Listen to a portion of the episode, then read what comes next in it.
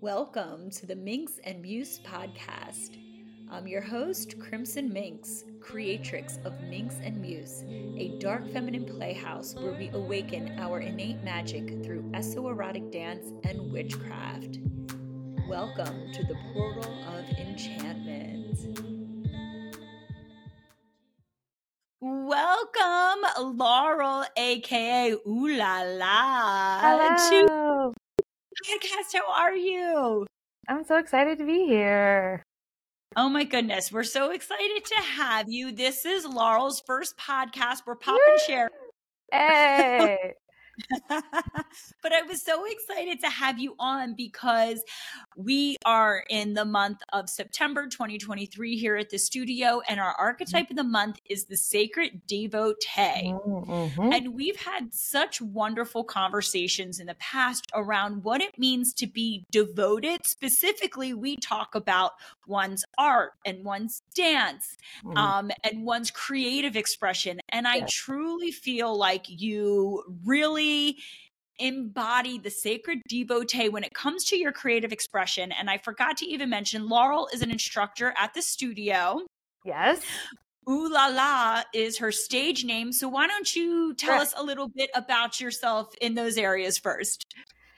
Well, I've always been an artist, singer, dancer, theater kid, and I majored in ceramics in college. But prior to that, I did the classical dance, you know, upbringing, tap, jazz, ballet, lyrical, what they call modern now, and such. And and then I focused on more creative arts when I went off to college. Um, I really like making things with my hands and and then I just sort of rediscovered my dance journey through Minx and Muse in 2018, and and here we are now, just sort of combining all my my loves into one. Yes, you are, you know, not to blow rainbows up your ass, but you are a beautiful embodied dancer and Okay. mover. And I know that you hold beautiful space within class as well, which is hard to find, you know, people who are able to do both. Um, and I know teach. I love to teach You- and share, so yeah. you're wonderful at it. Um, and you are a natural on stage, as you mentioned. You were a theater kid, Mhm. so tell us about Ooh La La. Ooh la la, gosh. I just realized because I started coming back to the studio and it was just so great to just move my body again and also just be in an environment that was just so open and aware and just embodiment and just inviting to everyone and I just had really missed that in my life, that kind of creative space and I didn't really realize how much I missed it until I walked in the studio and took that first class and then oh my god, I'm going to cry. Okay, hold on. I love it. Also, Laurel's a cancer. I'm a cancer. I have tissues ready. Uh, but then something that like reawoke it in me, even in that first class, was like the witnessing. And I was like, oh, I missed this sort of aspect of my life. And how can I bring that back? And I didn't think, you know, because I grew up, hold on, we're going to like a little Southern belle. the eyes. Dot the eyes. I kind of, since I grew up in that like very traditional, rigid kind of ballet structure, you know, I basically thought, oh, past 25, my career's over, right? That's it. There's nothing left for me, right? You can't do pointe anymore. be dead. I right. know, there's no reason. And so it was so exciting to realize, oh, wait, I, I'm still fully capable and in the prime of my life and can do these things that I always wanted to do. And the community is so great and supportive. And, and here I am, just sort of found my way to Ooh La La. My first show was Velvet Knox, which I met, you know, Harley and Irene through the studio. And, um, and then the first showcase a month later, right after that, I was in Tara's group, and that just sort of started my journey. I mean, COVID was in there. We won't talk about that, but you know. the olden times. And the yeah, time that shall not be mentioned. yes. Yeah.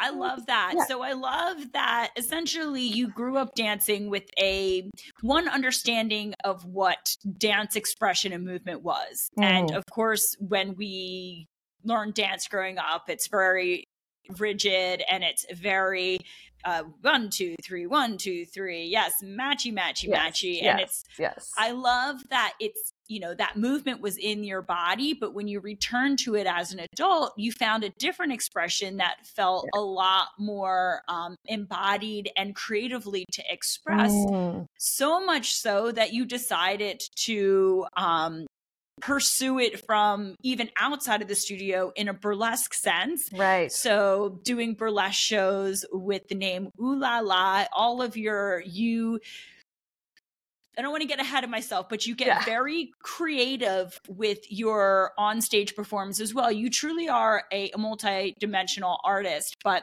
um, one thing that I've talked with you before to say that I really respect in you is that you do burlesque dance and you do mm-hmm. partake in a lot of shows, but you are still sacredly devoted to your craft mm. and to your art. Yeah. And even though you're a teacher and you're a performer, you are still a student. Mm. And you still show up to classes and you still take the time to honor your movement from a student perspective, which, in complete transparency, and I don't see that a lot in the burlesque community. I see a lot of people. It even happens when we start teaching, right? Just because time, mm-hmm. time is is valuable. hard and yeah. So the fact that you knowing that you love burlesque and being on stage and dancing so much still cultivate the actual mm. dance aspect aspect of it yeah. to fill you know fill your soul fill but cup. also yeah. to fill your cup i think yeah. it's a rarity these days and so i always compliment you on that and well, that's why i feel like yeah when i see you on stage you're a beautiful mover you're enchanting you're captivating and it's oh, because oh, go on go on well, you know and i always say this i believe this of tara as well we talked to mm, you know yeah. talk to tara about She's a big inspiration like, of mine yes yes and i was going to bring her up because I know that you have kind of uh, looked up to her and have been in shows with her and have taken classes with her. Mm-hmm. And this, I, this, I see a difference on stage through people who are still cultivating their own embodied movement practice and not just devoting themselves to putting together pieces to be to be performed. Yeah. I was and really there's oh, a difference. There is, and I was really thinking about this kind of before this started. What what I think that's something I really learned in art school because they really hone in in art school that as an artist at the beginning of your career you have no symbolism yet built in you have none of your personal motifs built in you don't even know what you're trying to really express. You're just sort of learning technique, and it takes time to become like a Da Vinci, right? Or whatever. You know, I'm not aspiring to that, but you know, like it takes time to become a master of your craft. And the act of making the thing is the point of the art, right? It's not, ah, it's not even we're gonna gather ourselves. Here. You can cry. It's, it's not devotion. Even, it is devotion. It is because it's uh, a lot of times a lot of artists out there.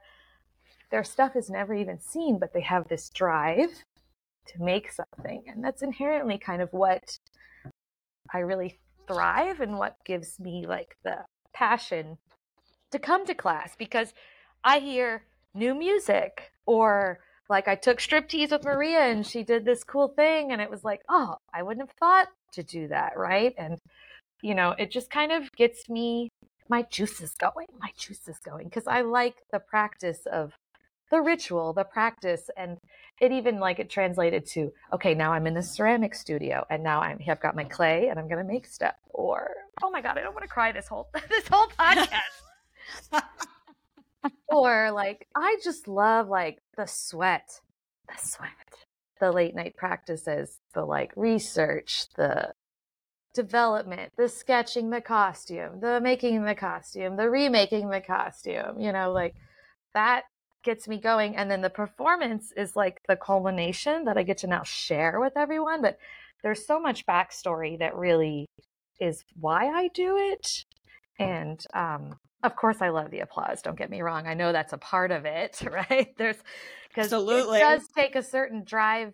I fully believe, like anyone can be a dancer and if you want to perform great but it's not like a requirement to be a lover right. of dance or to call yourself a dancer and that's something that i had to kind of unlearn after leaving the like the ballet world like it's not you know oh i'm i'm the prima or i'm in the chorus or whatever like it's just you like to dance and it's just it can be that you know so yeah yeah, yeah, absolutely. And I think it's different from, I think we can confuse because we live in such a masculinized society, we can confuse hustle oh yeah for sacred devotion mm. what do you mm. think is the difference between those two because i feel like when you say hustle and sacred devotion i feel two different from purposes. my personal like how i kind of view it is it's very easy to get caught up in the whirlwind and like go, I gotta do the next thing and the next thing, the next thing, the next thing, the next thing, the next thing. Oh, what's the next show? Oh my God, I'm so inspired. And also, it's so easy just to be inspired and be like, oh, I want to do that, you know? But then you have to, I personally have to really go, okay, when I choose to do something, I'm going to like fully go out and do it 100%, you know, and I'm going to de- devote my energies to it so I kind of have to balance because I also want to make sure I've still got time to teach. I've still got time to take classes, time to see my family, time to see my friends, time for just me because I am inherently in very, very introverted. You know, people, I'm a extroverted introvert or whatever they call it. You know, I like people, I interact with people, but I also very much need like my time for myself. And the creative process for me is a very kind of like private, you know, just me up at three in the morning going, oh, what do I do? What do I do? Do I do this? Do I do that? You know, and then the result is what I share. And that takes time, and time is valuable, right? And just like you kind of focus a ritual, you have to kind of focus on a project. So I am very choosy about what I do as much as I want to be in everything all the time. It's so hard. It's so hard, but it's really brought me a lot of balance in my life. And then when I do the things, they feel so much more like fulfilling because it's like, oof, this was a chapter that is done now. And I can always come back to that piece and do that piece again in another setting. But now the creation of that is is parenthesized, you know, it's done. Okay, now moving on, right? You know, or bookmarked, you know, and so or book ended. And so I love that. And then it's like also now it's like, oh, now I have a new project, you know, now I have something new I'm thinking about. Like, and I do try to, I'm not great about like knowing when things are happening, but I am trying to practice my ritual of like finding out when shows are happening so I can kind of schedule because I'm a scheduler, you know, when when things can happen, you know. So I love it because I think a lot of times people see the final result. They go to a mm. show and they see the performance. Yeah. And that's kind of such a small part of the full experience from your perspective. Mm-hmm. And that's another thing I think about with sacred devotion. So much of it happens that no one is ever aware of. Mm and you know in a time where we share everything on social media i yes. think people forget that we have these private moments or we have these mm-hmm. these deep soulful moments when it comes to things that we're sacredly devoting ourselves to that are never no one but ourselves are going to be aware of it's it's that long process of mm-hmm. writing and rewriting and mm-hmm. throwing in the garbage and mm-hmm. coming up with something new and the hours of sewing or painting right. you know your pieces and and and looking at your dance from different perspectives and the everything involved with it right mm-hmm. and i think people get really sex sexually allured to to the to the idea of being a performer and being yes. like oh i'm going to be on stage everyone's going to be cheering for me and i can i take classes and i could probably throw this together and put on a leotard and do yeah. this in and you can tell the difference between someone who's devoted themselves to a piece mm-hmm. and someone who is just showing up Mm-hmm. because they want to yeah. be on stage which um I don't mean to be triggering anyone or upsetting anyone in this. It's that's not the intention. What instead I'm trying to do is call to light a different option that I don't think people talk to about, which is like the idea of sacredly devoting yourself to your art um, and how that can craft, you know, it's like it's a it becomes a practice. The practice is the devotion, the practice is the ritual. And also, I wanted to say like so much of what this is, even with the artistic process, happens in here Mhm. even with sacred devotion. So it might not even be something necessarily that you write down. It's just a Mm. process that, and then in the process of going, okay, well, I recognize this thing, I'm going to react instead this way. Or I see this thing, I'm going to do this thing instead. Or now I want to try this thing instead. Or maybe I'll try this avenue. So much of that is decisions made in your head. Yeah. And then the devotion is then going, okay, well, now I have to put it put it into practice. Like, and that is, woo, the first step is for me, God, it's the hardest thing, but it's so vital. It's so vital. And um, yeah, I just want to encourage anyone out there that's listening to just try, just do it. Just do it. Oh my God, the tears are constant. Really annoying. No, you're great. it's the Uh, magic of as is it within, so is. is without, Yeah. right? It is a way of manifesting a a Yes. concept or a vision in the 3D world. Mhm. And that's not easy. And I don't know if people get enough credit for that Mm-mm. because everyone has ideas. It's easy to have ideas. Oh, I could do this. I would do this. But, and it's also to have an idea and half ass pull it off. Yeah, you I mean, know? and you know that when you're at the beginning of your journey that's fine too and like that could be your journey the whole time right but for me personally i like i like to go deep i, I like to go deep. If i'm going to do something i'm going to do something. I don't know if that's the italian in me like we're passionate like let's do this. If we're going to do it we're going to do it. Or Yeah. what but there is it, it takes if you if you want to hone a craft it takes a practice right? Like you have to if you're a musician you have to play your scales over and Yes. over and over and over and over and over till it becomes this inherent thing that's part of your muscle Embodied. memory hmm It's embodied, it's It's same. encoded. And this Yeah. is across Same with dance. everything. yeah you got to do the moves over and Music. over and over yeah Yeah, we always talk about that at the studio when people will be like, "Oh, I got this move. Now what?"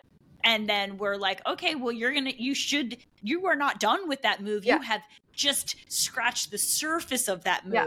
do it again and that now do it slower, do Mhm. it with different intention, come out of it differently, go into it differently, Mhm. do it in reverse. Now do it with a different emotional expression." Mhm. like yeah. that is that is the devotion versus the hustle culture to me Yes. it's like check it off check it off check it off Yes, 100%. And it's, yeah, that's so overlooked. You're right. Because, you know, we're so like, also, I think it's just inherent to capitalism not to go, you know, Yeah, but like, i was thinking, I need thinking to it produce, I need to produce something. I, I have to have a product. I need to have a product. And whether Yep. you're selling it or not, it's, it's, it's everywhere. It's in us. Right. So it, letting that kind of go and just going, oh, okay, well, well, now how can I do a dive? I'm always trying to do dives differently, get into Mm-hmm. dives differently. I love dives. It's one of the first moves I learned, and it's like, I, yeah, I never get tired of dives. and it's a floor work move for anyone who doesn't work- know Yeah, it's a floor work move for anyone. And but there's so many ways you could dive. You could dive on your side. You could dive. I mean, it's just endless. And then again, for me, it's like people are like, "Well, have you developed your style?" Well, because I I play. I basically I play in class, and and that's how I figured out I really like to do this when I crawl, or I really like to do this when I dive, or it feels really good in my body to hair whip this way, or whatever. And um, you just have, yeah, it's the repetitive devotion that then leads to the the ritual embodiment and then it just sort of happens naturally and you don't even realize it. And then when you miss class it's like i need to move you know?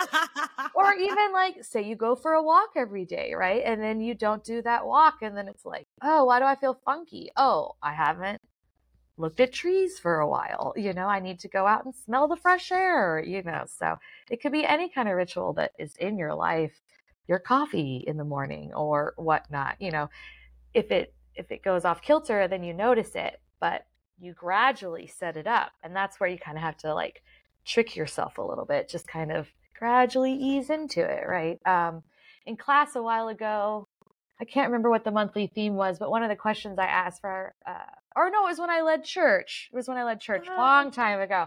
and uh, one of the That's things another class about, we offer. yes, on Sundays.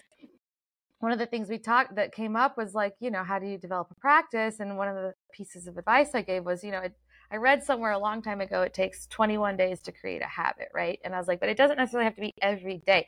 If you do it once a week for seven or you know 21 weeks then you have created a practice right like it doesn't or once twice a week for three you know three weeks you've already started the the foundations and so you know if you need something to kind of quantify you know think about it it takes three weeks to make a practice but they can be spread out as long as you're just actively trying to do it and reminding yourself and that just that little thing now I, I backslide all the time. You know, like no one's perfect, you know, but it's the act of just sort of uh, trying, just trying.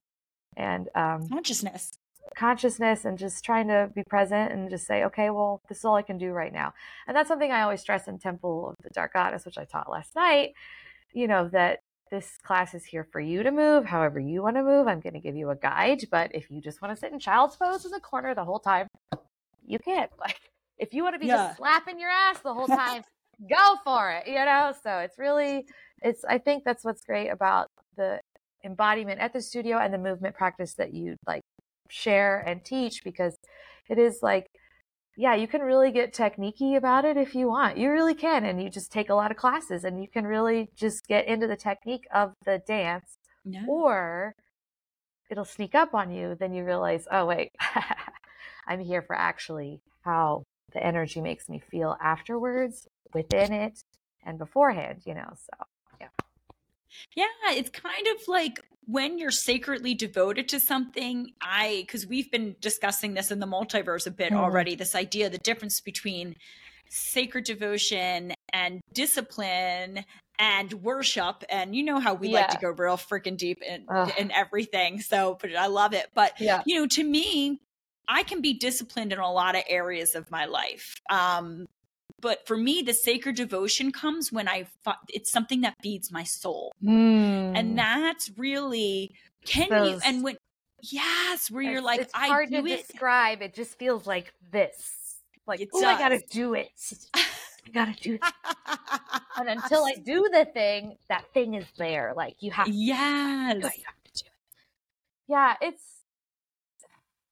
that's a really hard thing to like verbalize what what why what what makes it flip from just practice to then like devotion right it's it's because it's hard to get to that level hard. of devotion unless you are really it's hard and one week you might be there and a month later you might not you know so right. you have to kind of recognize that that also in itself is part of the practice that is part of the devotion is that it's going to go.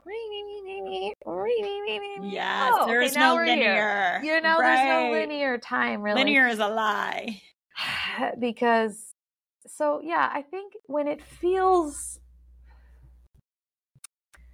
when it feels like something that's calling you, I feel like then that kind of leads. It's the siren. Yeah, it's like, but it's like the siren not to like destruction. It's the siren right. to like embody it, right? Like, and then it becomes this, this fire, this, this, this, this drive within you to go. I have to express myself.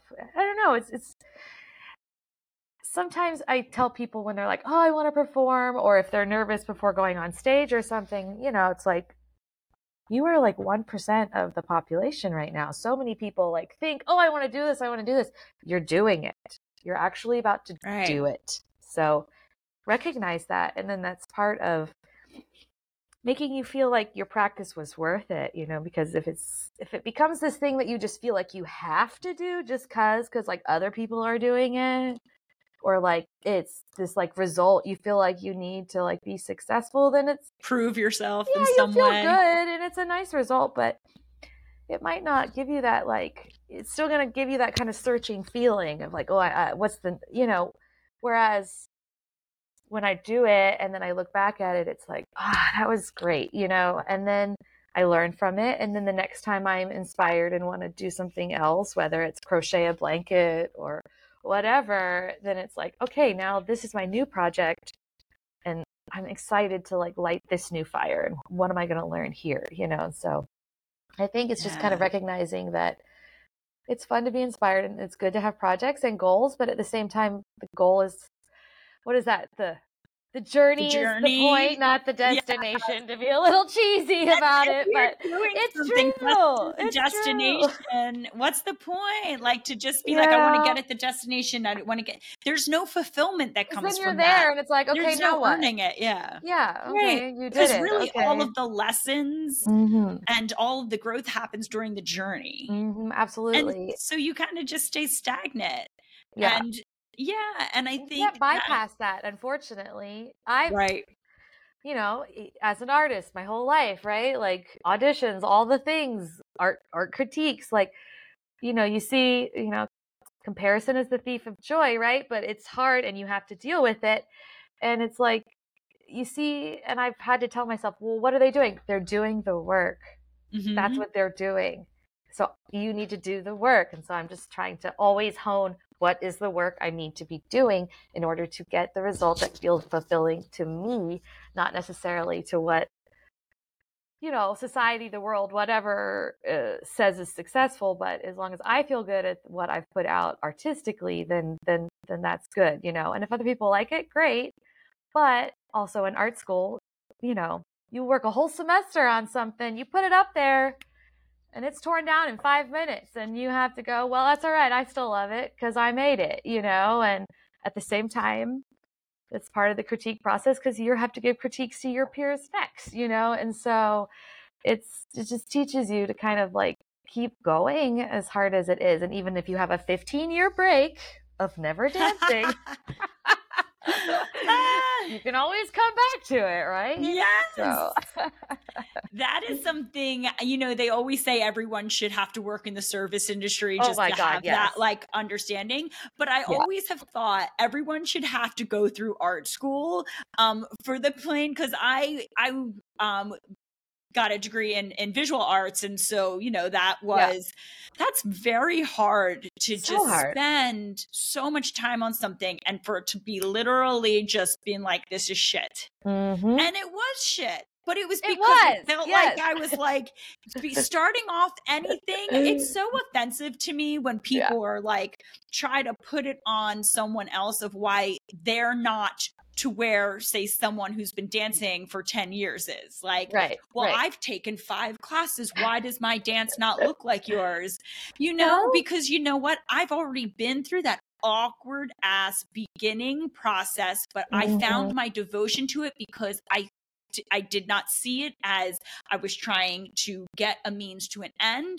I saw it as the practice in and of itself was so holy to me yes that I needed it to feel to fill my soul Yeah. and I found Yeah. that perspective and that's how I finally got you know that's what where you get to but as Yeah. an artist when you're starting off art school is brutal it's so brutal and I some people can't ugh. take that kind of feedback or they don't have that realization that like things don't come to you right away especially as a creative output it's very easy to critique creative it's another thing to create as a creative.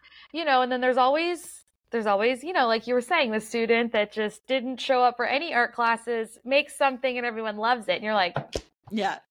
Okay i see you you know it's Yeah. good but you know but that's and that's also how you like part of learning. If you're gonna like start to engage in this world that's part of the process you know and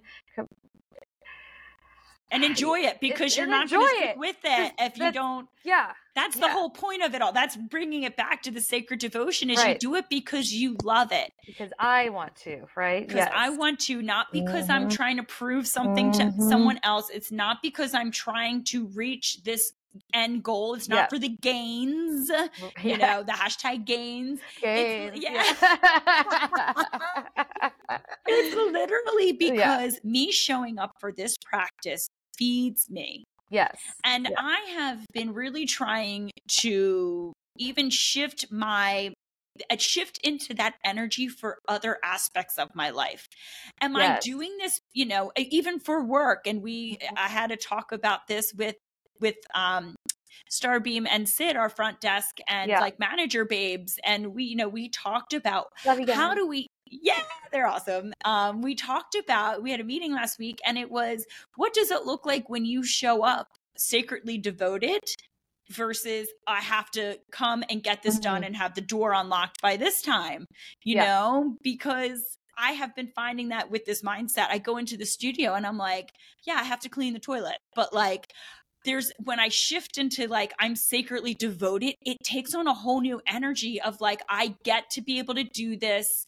And I am so blessed to be in this space. And I'm so blessed to be able to show up and teach people. And I'm so blessed you know from from teaching to scrubbing the toilets you know it's easy to say when you're doing maybe something that people wouldn't define as so mundane that you can Yeah. consider sacred but if you can scrub that toilet in a in an energy of devotion Yes. which I do you know which I have been doing since we Yeah. started this archetype Yep. it really does shift so even you schedule yourself for a class Mhm. Yes. not because I want to gain this thing or I want to be able to prove something to someone, even Mhm. if that's yourself.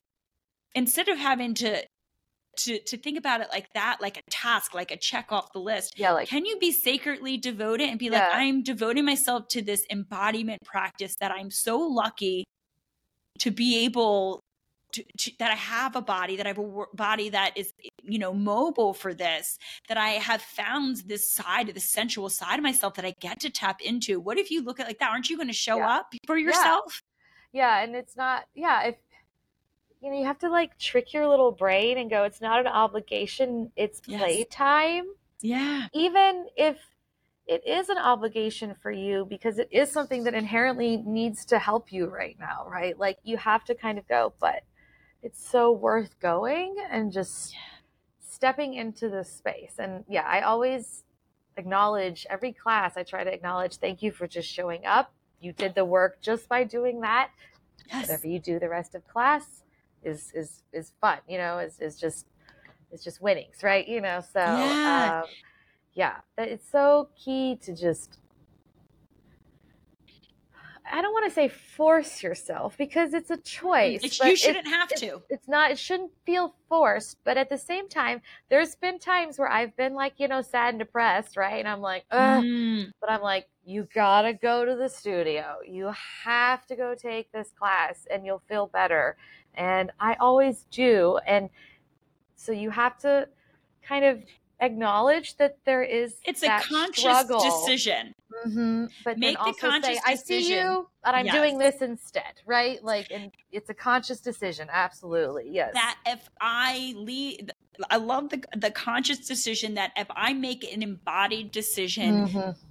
my mind can then shift, transform based on the embodied decision that I make for myself. So what if we stop making decisions all the time from our brain and start making Mm. decisions from our body and our body may say today I want to show up gentler Mm. um but without the mind being like Yeah. no you know because that's how we can really shift that energetic state or that mindset state is through leading with the with our embodiment practices leading with the body it's taken me personally a long time to even get there. You're making me think back to like, yeah, my first year at Minx and how I felt coming into classes and just everything that was going on in my personal life and my relationships were shifting with my friends because I was kind of reassessing my own boundaries and how I was interacting with the world and wow, you just brought me like brought, me back. Yeah, and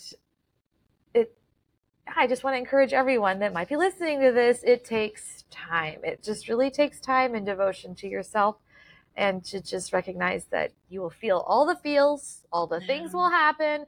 And as you start to really become embodied, you'll have more and more challenges, but that's kind of also the point. part, yes, unfortunately. part of sacred sacred devotion the chaos moving- magic and everything is saying, okay, I recognize the chaos. I am centered in the chaos, right? You know, and some Moving days it's through the frustration. good, some days it's not. You know, yeah, exactly, yeah. It's true. It's not. uh, That's the thing. We have this idea of being sacredly devoted is like this beautiful at peace. Con- yes, oh, no, yes. The choir singing. It's choosing to move through right the chaos. yes. Choosing to move yeah. through the frustration, choosing to move through the challenges, but mm-hmm. choosing to do it because it's something that is worthy of moving through yes. and not giving up on yourself or giving up on the practice for.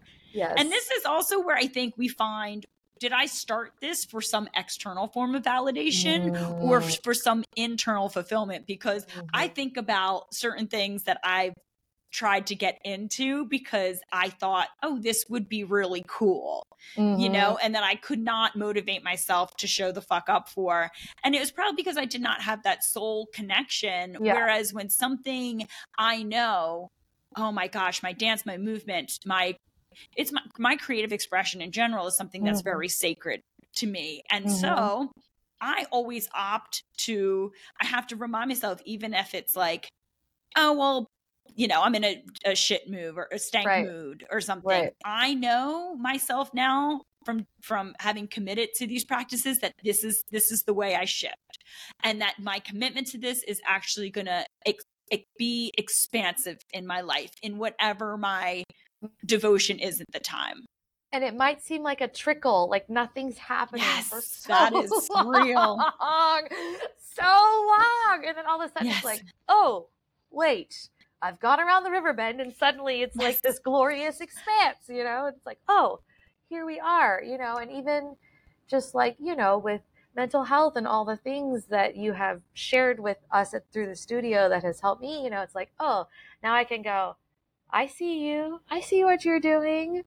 And instead I'm going to I'm going to choose to steer my canoe this way, right? And then that I know I can't listen to this or that or whatever or whatever feelings of insecurity or whatnot around my art, you know, because ultimately it's going to lead me to where I will feel incredibly fulfilled and you know as a almost 40 year old woman now like it's i i can see now like that that is the point those shitty steps, those beautiful steps, those breakthrough moments, those unsew it and resew it all over. It's all it's all for that that feeling of like ah, I created something that has meaning to me and I shared it and people may or may not have liked it. Sometimes, you know, I like to push the edges. So sometimes my art is meant to make people uncomfortable. I'm thinking specifically about my medieval crimes piece. I I told the all the wonderful artists that were helping me, give them a shout out. Soft,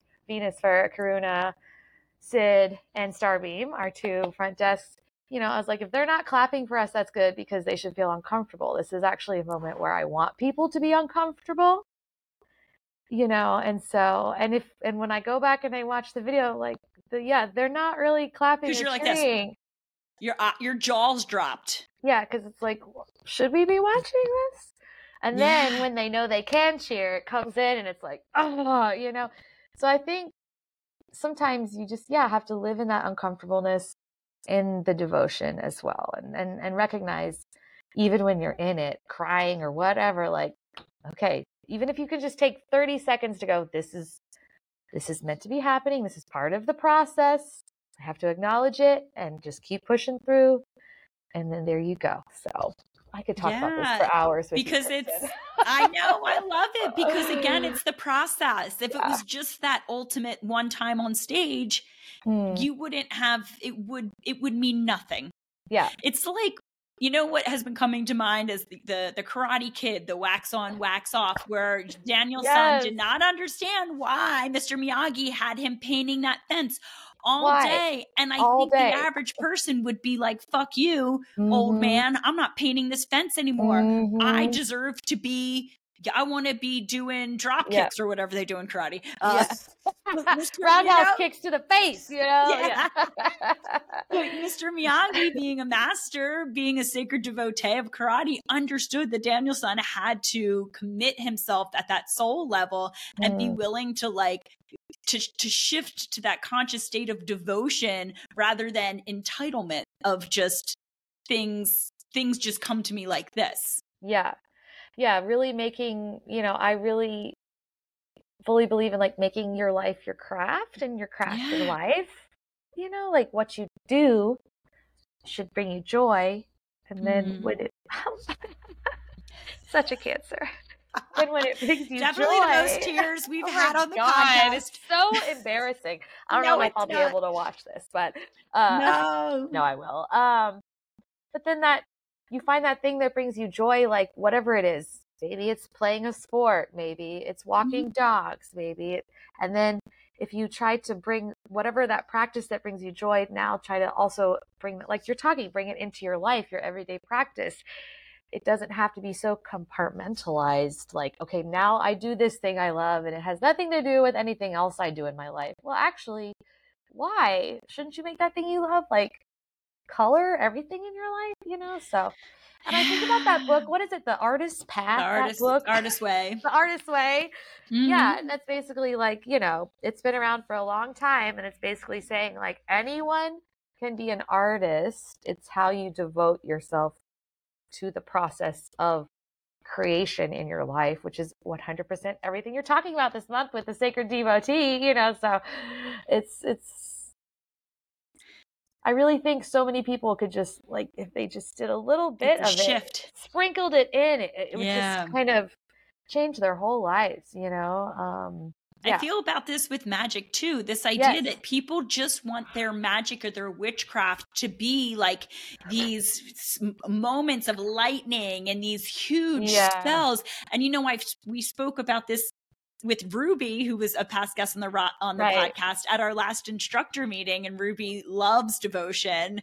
Um, she's very devotional with her spiritual practice, and she had brought up how she really loved that this theme was going to be coming up not just around dance, but around our Yeah. magic, because so many people. Because she'll work a spell that one, you know. oh yeah, yeah. She is so She committed does to it, her does magic it, does it. Yes. yes so so devoted and so many people just like give me the candle let me light it where's my result Mm, and it's like but where is your devotional practice to your ancestors to Mm. like your daily energy to your consciousness um practices to just like you're learning the craft like it's not just the spell it's the lifestyle that goes around it that makes you a devotee mm. um, as a witch. And I think that again, I was thinking consumerism, it's something that's missed. Let me get the t shirt, let me get the spell kit. Yeah. Let's fucking do this. I, Got the I- thing now. I'm good. you done. know? Yeah, yeah. Uh-uh.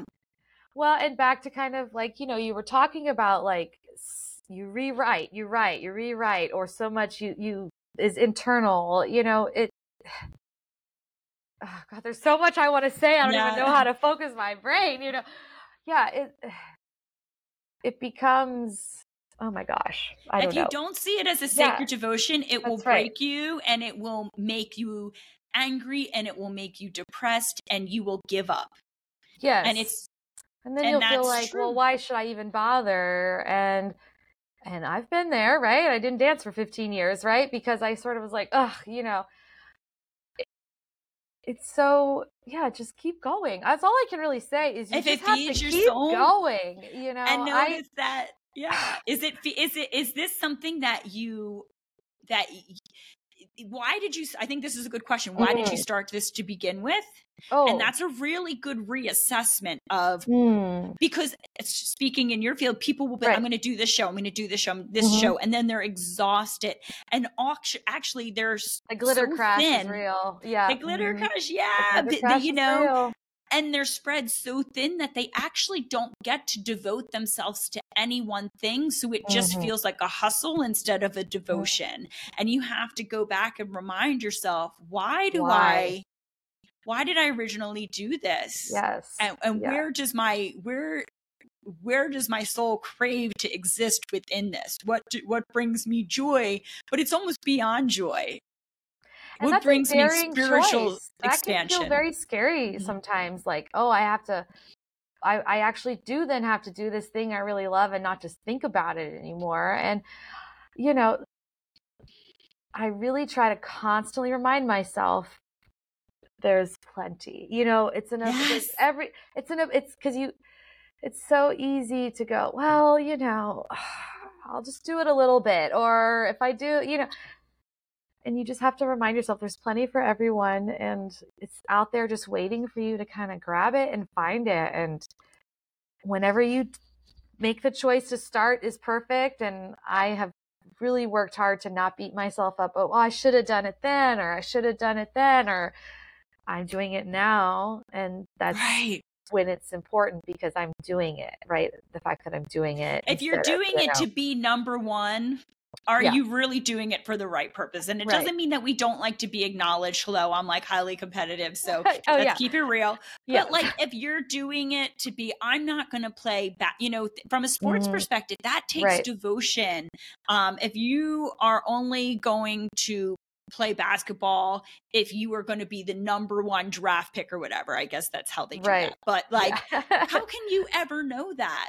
You yeah. know and so you have to just know you may never be the best and people may never know you exist and and if you still you should still want to do it for the devotion mm-hmm. of it or for the love of it yeah exactly not for yeah not because your parents is forcing you right. right. you know the cliche right like stage mom or whatever mom, yeah. you know like yeah if it's something that you actually love like what even small steps i yes. mean basically i googled studios like S Factor in Austin, right? And I found uh, you. Is that how you did that? That's how oh, I found you. And then it started this journey that I'm on, and I could have never anticipated that that Google search result, you had only been open like six months or something like that, you know, would have put me now here, popping my cherry on a podcast, you know, talking about talking about um, how it's just, you know, changed my life and and it can change yours too not to be like a salesman you know but really if you just show up for yourself even just five minutes a day doing something it will I, just start to create a, a, a snowball effect you know it's okay that it, if it is a small devotion.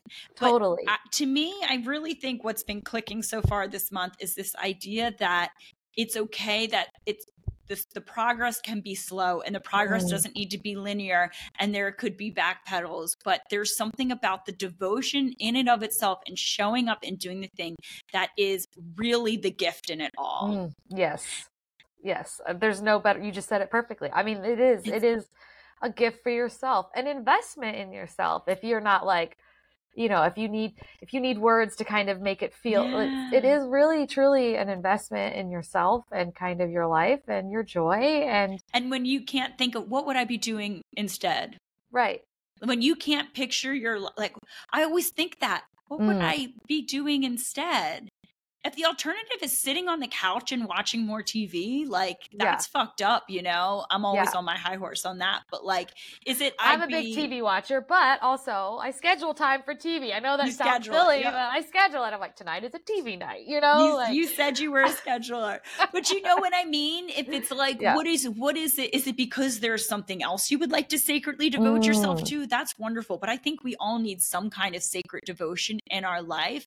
That and and you know, I think a lot of people we they put it to their job, you know, and then they're giving oh, yes. I would work more and all that. And I'm not saying you can't be sacredly devoted energetically to your job. And I'm not saying that people I I'm sacredly devoted to my job. Um, but that doesn't have to be it. We forget as adults that we can have hobbies, that we can have passions. Like, yeah. you know where I have not been, which I feel like this is a sacred devotion, is the um Cathedral of Junk. I would love to go oh, to because yeah. that is that is sacred devotion if anyone's in austin i'm oh sure many gosh. people have been but the idea of um i used to live in baltimore and there's a museum there called um the uh, visionary art museum and it's hmm. all art by untrained artists oh, and the level of oh my goodness that it's like the output and the detail and the obs- almost like obsession but you know i won't i won't get too much this is not you know super about art specifically in terms of the art world but when i i was really that came to mind when i was putting together the workbook for the multiverse and everything this idea of like there were these people who lived in complete anonymity their whole life um, there's a man named Henry That's Darger. Most artists. That is most artists. I mean, let's get real. Yeah. You know? who like yeah there was this artist henry darger and he was a in chicago and he was a janitor and he basically lived alone and just you know did his thing his whole life when he passed he had no family and they found the most extreme volume of art um that you could imagine that was on display at this museum and i thought things like that that's sacred devotion things that like i do this for the for to feed my soul not because i want to be in a yes. museum and it's not wrong to want to be in a museum however the the journey to get to be in a museum is so savage and brutal that like you have to be okay with that maybe not happening yeah. and still could and can you still commit yourself to it because despite like we that. said the process is the purpose right you made Ooh. me think just now of like van gogh probably mm-hmm. one of the most famous artists in the world it no fame known. whatsoever at all in his lifetime poor classic tortured artist right but the amount of art he just produced was just insane he just constantly output it. Not everyone can be Stephen King. Love you, Stephen King, right? Love you, Stevie. Insane amount of output, and he's also achieved success with it, right? That is not common. So yeah, it's are you outputting eh, just because you enjoy it, right? There's tons of writers that are out there writing just because they like to write, and and that is something else you were saying that made me kind of think about this devotee kind of motif is it really is about the internal practice. I know we've probably said that, but just to like hit it home, it's it's not necessarily about the external even practice or the product even. It's it's about I'm doing this because I want to, right? And something you said earlier about um, people's jobs, right? You know, people think that that's like what they should, you know, it, those external forces are a facet of yourself, but just not to say that's one facet what, of our life. Not what lights you up, right? And trying to find that thing that then goes, okay, this is really what lights me up in life. Maybe you like to barbecue. I don't know, you know, like yes. And then you go deep into how to smoke meats. You know, who knows? You know, like it, whatever that is, find it, and then it will bring so much more richness to like maybe your shitty day job you don't like going to every day but you know okay well if i go to that job it's going to provide me the funds to then buy that whatever Smoker. massive piece of meat so i can yeah. smoke the fancy brisket you know like or whatever like so and how can you uh, find that devotion within that within the work itself like oh mm-hmm. i hate going to this job but can you switch it to be like i am mm-hmm. devoted to showing up for our customers today in a way that makes them feel really seen and held because that actually right. feels really good to me as a human and i think if we can switch our minds around mm-hmm. things that maybe feel um don't maybe feel that way initially that feel more obligatory and yes. then all of a sudden you're like i am devoted to making this the best day for this client that i have to deal with and then all of a sudden you show up in different energy I just want to give snaps to that because I saw this therapist. Uh, God, I can't remember her name now. She was on a podcast, and she was talking about how toxic toxic it is in America. I don't want to go too political, or whatever, but to feel like you have to love your job, right? And your job right. is like your life. And like, right. no, you don't have to love your job. Maybe you're just a server and you just show up and you get your tips and that's your fine and you have your life, right? This idea that you are defined by these external things is this kind of like fallacy we've all kind of been tricked into and we're it's know, disappointing when that doesn't happen and you feel like a failure right right we're breaking apart and you're not like toxic masculine you know the whole point of the dark goddess is to like you know bring out this sensual sorcery and everything and kind of say no this is how i want to define the world and yeah there's those systems that exist but i don't I can work within them to change them. I don't have to work with them, whatever, you know, however you want to come to it as your practice. But uh, it was just, you're really reminding me with this, with this month of, I just thought of that because it's like, yeah, you don't have to, if you find that thing you love, then maybe if you don't like your job, it doesn't become so heavy on your life mm-hmm. because you have found these other things that bring you passion and maybe you eventually choose to get another job or you stay in that job for whatever reason but you find the flame the flame I'm doing this a lot the flame within you yeah. you know that's going to give you that that craft to devote your life to right that practice yeah. to devote your life to and then those other things you notice kind of they're part of you but not and so you learn how to see them differently mm-hmm. when you learn sacred devotion you can mm-hmm. apply that to other areas in your life 100%. and you know we I've mentioned this before, but this idea of I'm always really wary at the studio. I understand we are people's hobby. So I always right. want to try to support people to say, hey, don't you have a job, a family? yeah. Don't you have these like obligations that you have to show up for mm-hmm. that are mm-hmm. like obligatory and that you perhaps add a lot of stress to your life? Wouldn't it be nice to choose to view your hobby in a way that fills you up energetically instead of puts more pressure or more stress on your life? People can't conceive it. We live in such a hustle, um, achievement based society that people can't have hobbies that feel good. They don't feel yeah. like there's value in it. They don't feel like there's value. In them something, right? Yes. You know, like oh, can you, you know. just show up for the sake of feeling embodied sensuous pleasure in yeah. your body, and that's your devotional practice to yourself, and filling yourself energetically, and feeling like this was not a success unless I was run ragged and exhausted mm-hmm. and did 10 pounds heavier than I did last time. You know what I mean? Yeah. Can you can you find those things and keep them can you keep them sacred?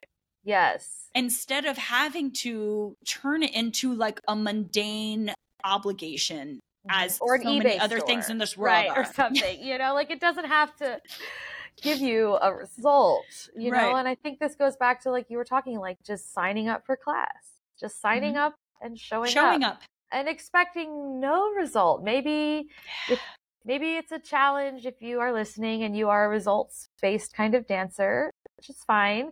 But maybe challenge yourself to come to class and not have any expectations of what happens, what you're going to do. Maybe try not to think about, I want to do this move in my freestyle or whatever, and just try to come and see what happens. And I always tell people in House of Venus, you know, before the orgy starts, like this is your place to be weird. That's Tara... a dance orgy, in case anyone's worried. We're not having orgy. sex orgies in the studio. Because uh, Tara, the, you... the, police after us. No, no, dance, dance. Um, because Tara is what we to... call our freestyle yeah, dance. Yeah. We call our freestyle dance. Yes, the freestyle orgy. Because Tara used to say it, and when I took over House of Venus, I was like, I want to continue to say this. Is that if you haven't done something weird, have you come to class? You know, have you have you participated yes. in a freestyle orgy? You know, so and I know JoJo will, and, yeah, you know, make it weird. You know, too. Yeah, JoJo, JoJo yeah. stresses that too. We have, yeah, she teaches a class called um, mm. uh, archetypal alchemy, which mm-hmm. is all about that, which is all mm-hmm. about just coming and expressing and allowing yourself to get a little weird and is a great mm-hmm. space holder again with this idea. Can you just allow yourself to not have to do things perfect? Can you allow yeah. yourself to express for the sake of expression? I love that you remind people of that. Yeah, and there's like a childlike joy to it, you know, and mm-hmm. if you can kind of tap into that's something I've been sort of practicing lately just for myself. Like, who was I before all the shit happened to me? Right? What did I mm. like to do? Well, I like to draw. I like to dance. I hung out in my backyard. I sang a lot. I pretty much sang all the time as a child, probably very annoyingly from my parents, but you know, and what are those things? Like, so maybe think back to like, yeah, what did you, did you like to build with Legos? Well, maybe go buy a Lego kit for yourself. You know, it doesn't have to be a big thing or you have to be the perfect state or whatever. You know, just sort of think back to what used to light you up before adulting happened, right? Can I tell you, you a, a, funny story? Because I did something where I had to ask my mom. Uh, this was years ago. I did a program and you had to ask your parents, like, what did you like to do? Mm. And my mom goes, oh, you didn't really like TV. You didn't really play with dolls. You really just like to change your outfit and clean your room. Love it. Love and it. I was like, okay, That's so yeah, Virgo of you. We're in such Virgo season right now. That's I know, I know. I was like, that is very much me. Thank you for ignoring and you know, having never yeah. wanted to be like have children or, you know, things like that. Like, it, like, ooh, that was that was authentically me. She's like, you never played with toys. You wanted to, mm-hmm. you know, do these other active things were just so funny. Anyway, um, no, I think that's true, and I think that if you're like, I love of, decorating, and I love yeah, and if you're struggling adornment. with the theme this month, maybe that's a way for you to kind of tap into, well, what is my sacred devotion? Well, what did I like to do? Yeah, I like to decorate. As a kid, I had Barbies, but really, I was making them houses and clothes. I, yes. they had, I had all entire winter clothing line, summer Barbie clothing line. Ken had clothes. I mean, Skipper had clothes.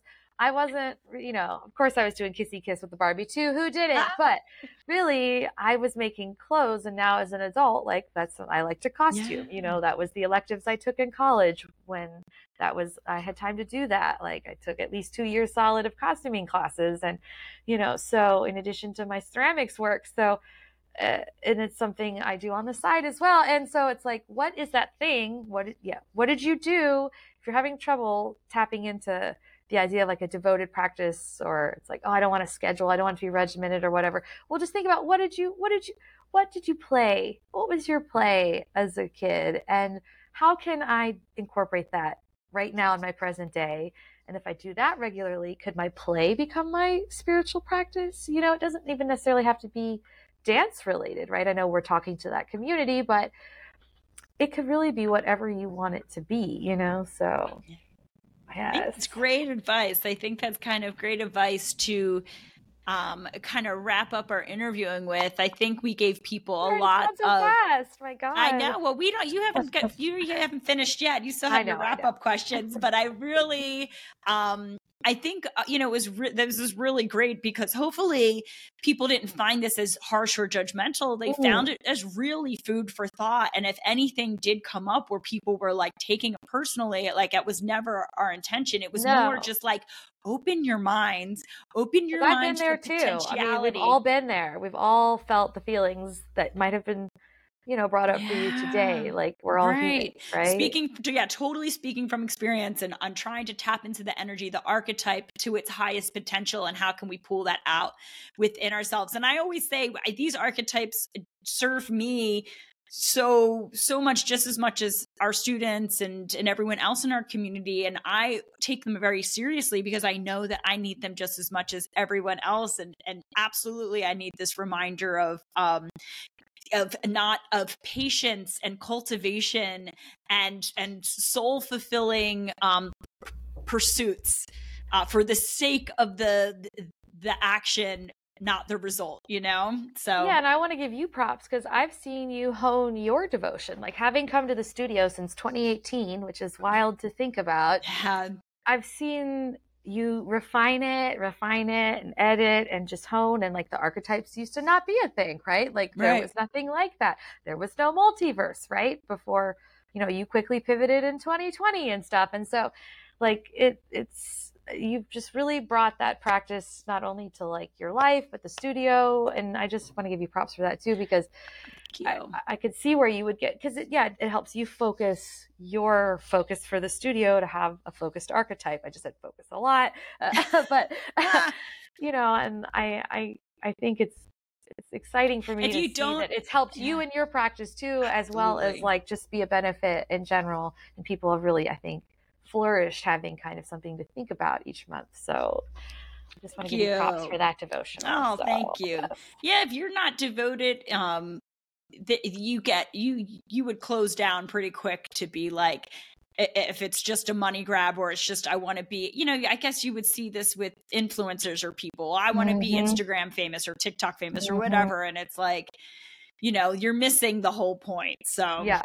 Yeah. Um, and those people yeah. honestly that got influencer status probably didn't set out to become influencers. Right. You know, they were just doing something that brought them joy and then it caught on right? You know if you're trying to follow the trend it's it's harder to to catch up. And if you're you know rather than just doing what you want, authenticity baby authenticity. You know we love that word all right well let's move into our questions that we ask all of our guests so the first one is what is your personal mantra or mm. source of daily inspiration I really thought about this because I I like to generally have like a yearly kind of mantra that I kind of set at the beginning of each, you know, new year. And this year it's been just do it. Just say yes, just, just try because so much of my own personal whatever is, you know, like, oh, it's I have to have all these ducks in a row before this thing can happen. And it's like, no, just be messy and just do it, right? And so something I just say kind of daily to myself whenever I'm frustrated or whatever is like just just just keep going, just keep going, just do it. It's worth it. Just do it, you know. And I know it's a little like Nike ish. I didn't realize how much it ah. was, but you know, ah. in previous years, it's been, you know, keep things in perspective, right? Like, because I had, you know, whatever, and I just like whatever. But so, but this year, it's like just try, just say yes, and just keep yourself open, you know. And so that's something I try to daily remind myself, like, okay, what what are you doing today? Have you said, have you challenged yourself a little bit? You know, so yeah. Beautiful, very powerful. I love it. All right. What is your favorite sensuous indulgence? Mm, I was really thinking, I think I'm just going to be basic and say chocolate. I was thinking chocolate. That's so funny. Because We've been psychically you know, communicating this whole time, by the way, because I was like, mm, chocolate. Yeah because I am like a sensualist. I'm Italian, as I stated earlier. So everything I love food. I love I I love just I am a big touch person. But really, like if I want to feel indulgent, I usually get something chocolatey, like whether it's cake or just a chocolate bar or something. Um, and that always feels like just a nice little mm, little treat for myself. So love it. Great answer. And then finally, what does living fully in your power as a witch look like to you? Well, we touched on it a lot, but I think for me and what has the studio has really helped me is like staying centered in the chaos. Like honestly, mm. because being an empath my whole life uh, and just not knowing how to ground prior to like really getting into the studio, you know, really I started tapping like two years before the studio, and that was kind of my first like introduction into sort of like I need to get grounded. But recognizing that shit happens, and really, I can't control anyone but myself. I know it seems basic, but I have to constantly remind myself of that. And when shit happens, I just have to be like, well, how are we going to handle it? And what are we just going to keep doing that fulfills myself and gives me happiness and and so really just trying to stay centered in the chaos. And also i find a lot of beauty kind of in the chaos because the universe always i'm really big into quantum physics and it seems chaotic but there's patterns everywhere and you know the black hole uh, just the way every all the quantum mechanics work. And so that gives me a lot of centering I, I like to go outside and look at the moon and it just kind of like ah you know there's chaos, but I can handle it. So that's that's really kind of how I really learned to embody that through learning the language and the terms and the tools through the studio and everything. Just staying centered as much as I can and acknowledging that shit happens. I love you know? it. We talked about this with our archetype, the energist. Be the energy that mm. controls the energy. Yes. So yes. that's awesome. Yes. yes. I love it. Well, Laurel, aka Ooh Lala, I just hope you know how grateful I am that the universe, in all of its quantum amazingness, brought us together. And I love you. Thank you for all the creativity you bring to the world, all the empowerment you bring to our witches, and all the joy you bring to my life. I love you so much. Love you. Tears. Oh. Lover of tears. It's okay to cry, people. It's okay to cry. Bye. I love you so much. Thank you. Thank you for joining me for the Minx and Muse podcast. You can find show notes and learn more about the studio at www.minxandmuse.com. As a reminder, it is our birthright to transform, expand, and safely exist as sensual conscious, and empowered creatures. I'll see you next time.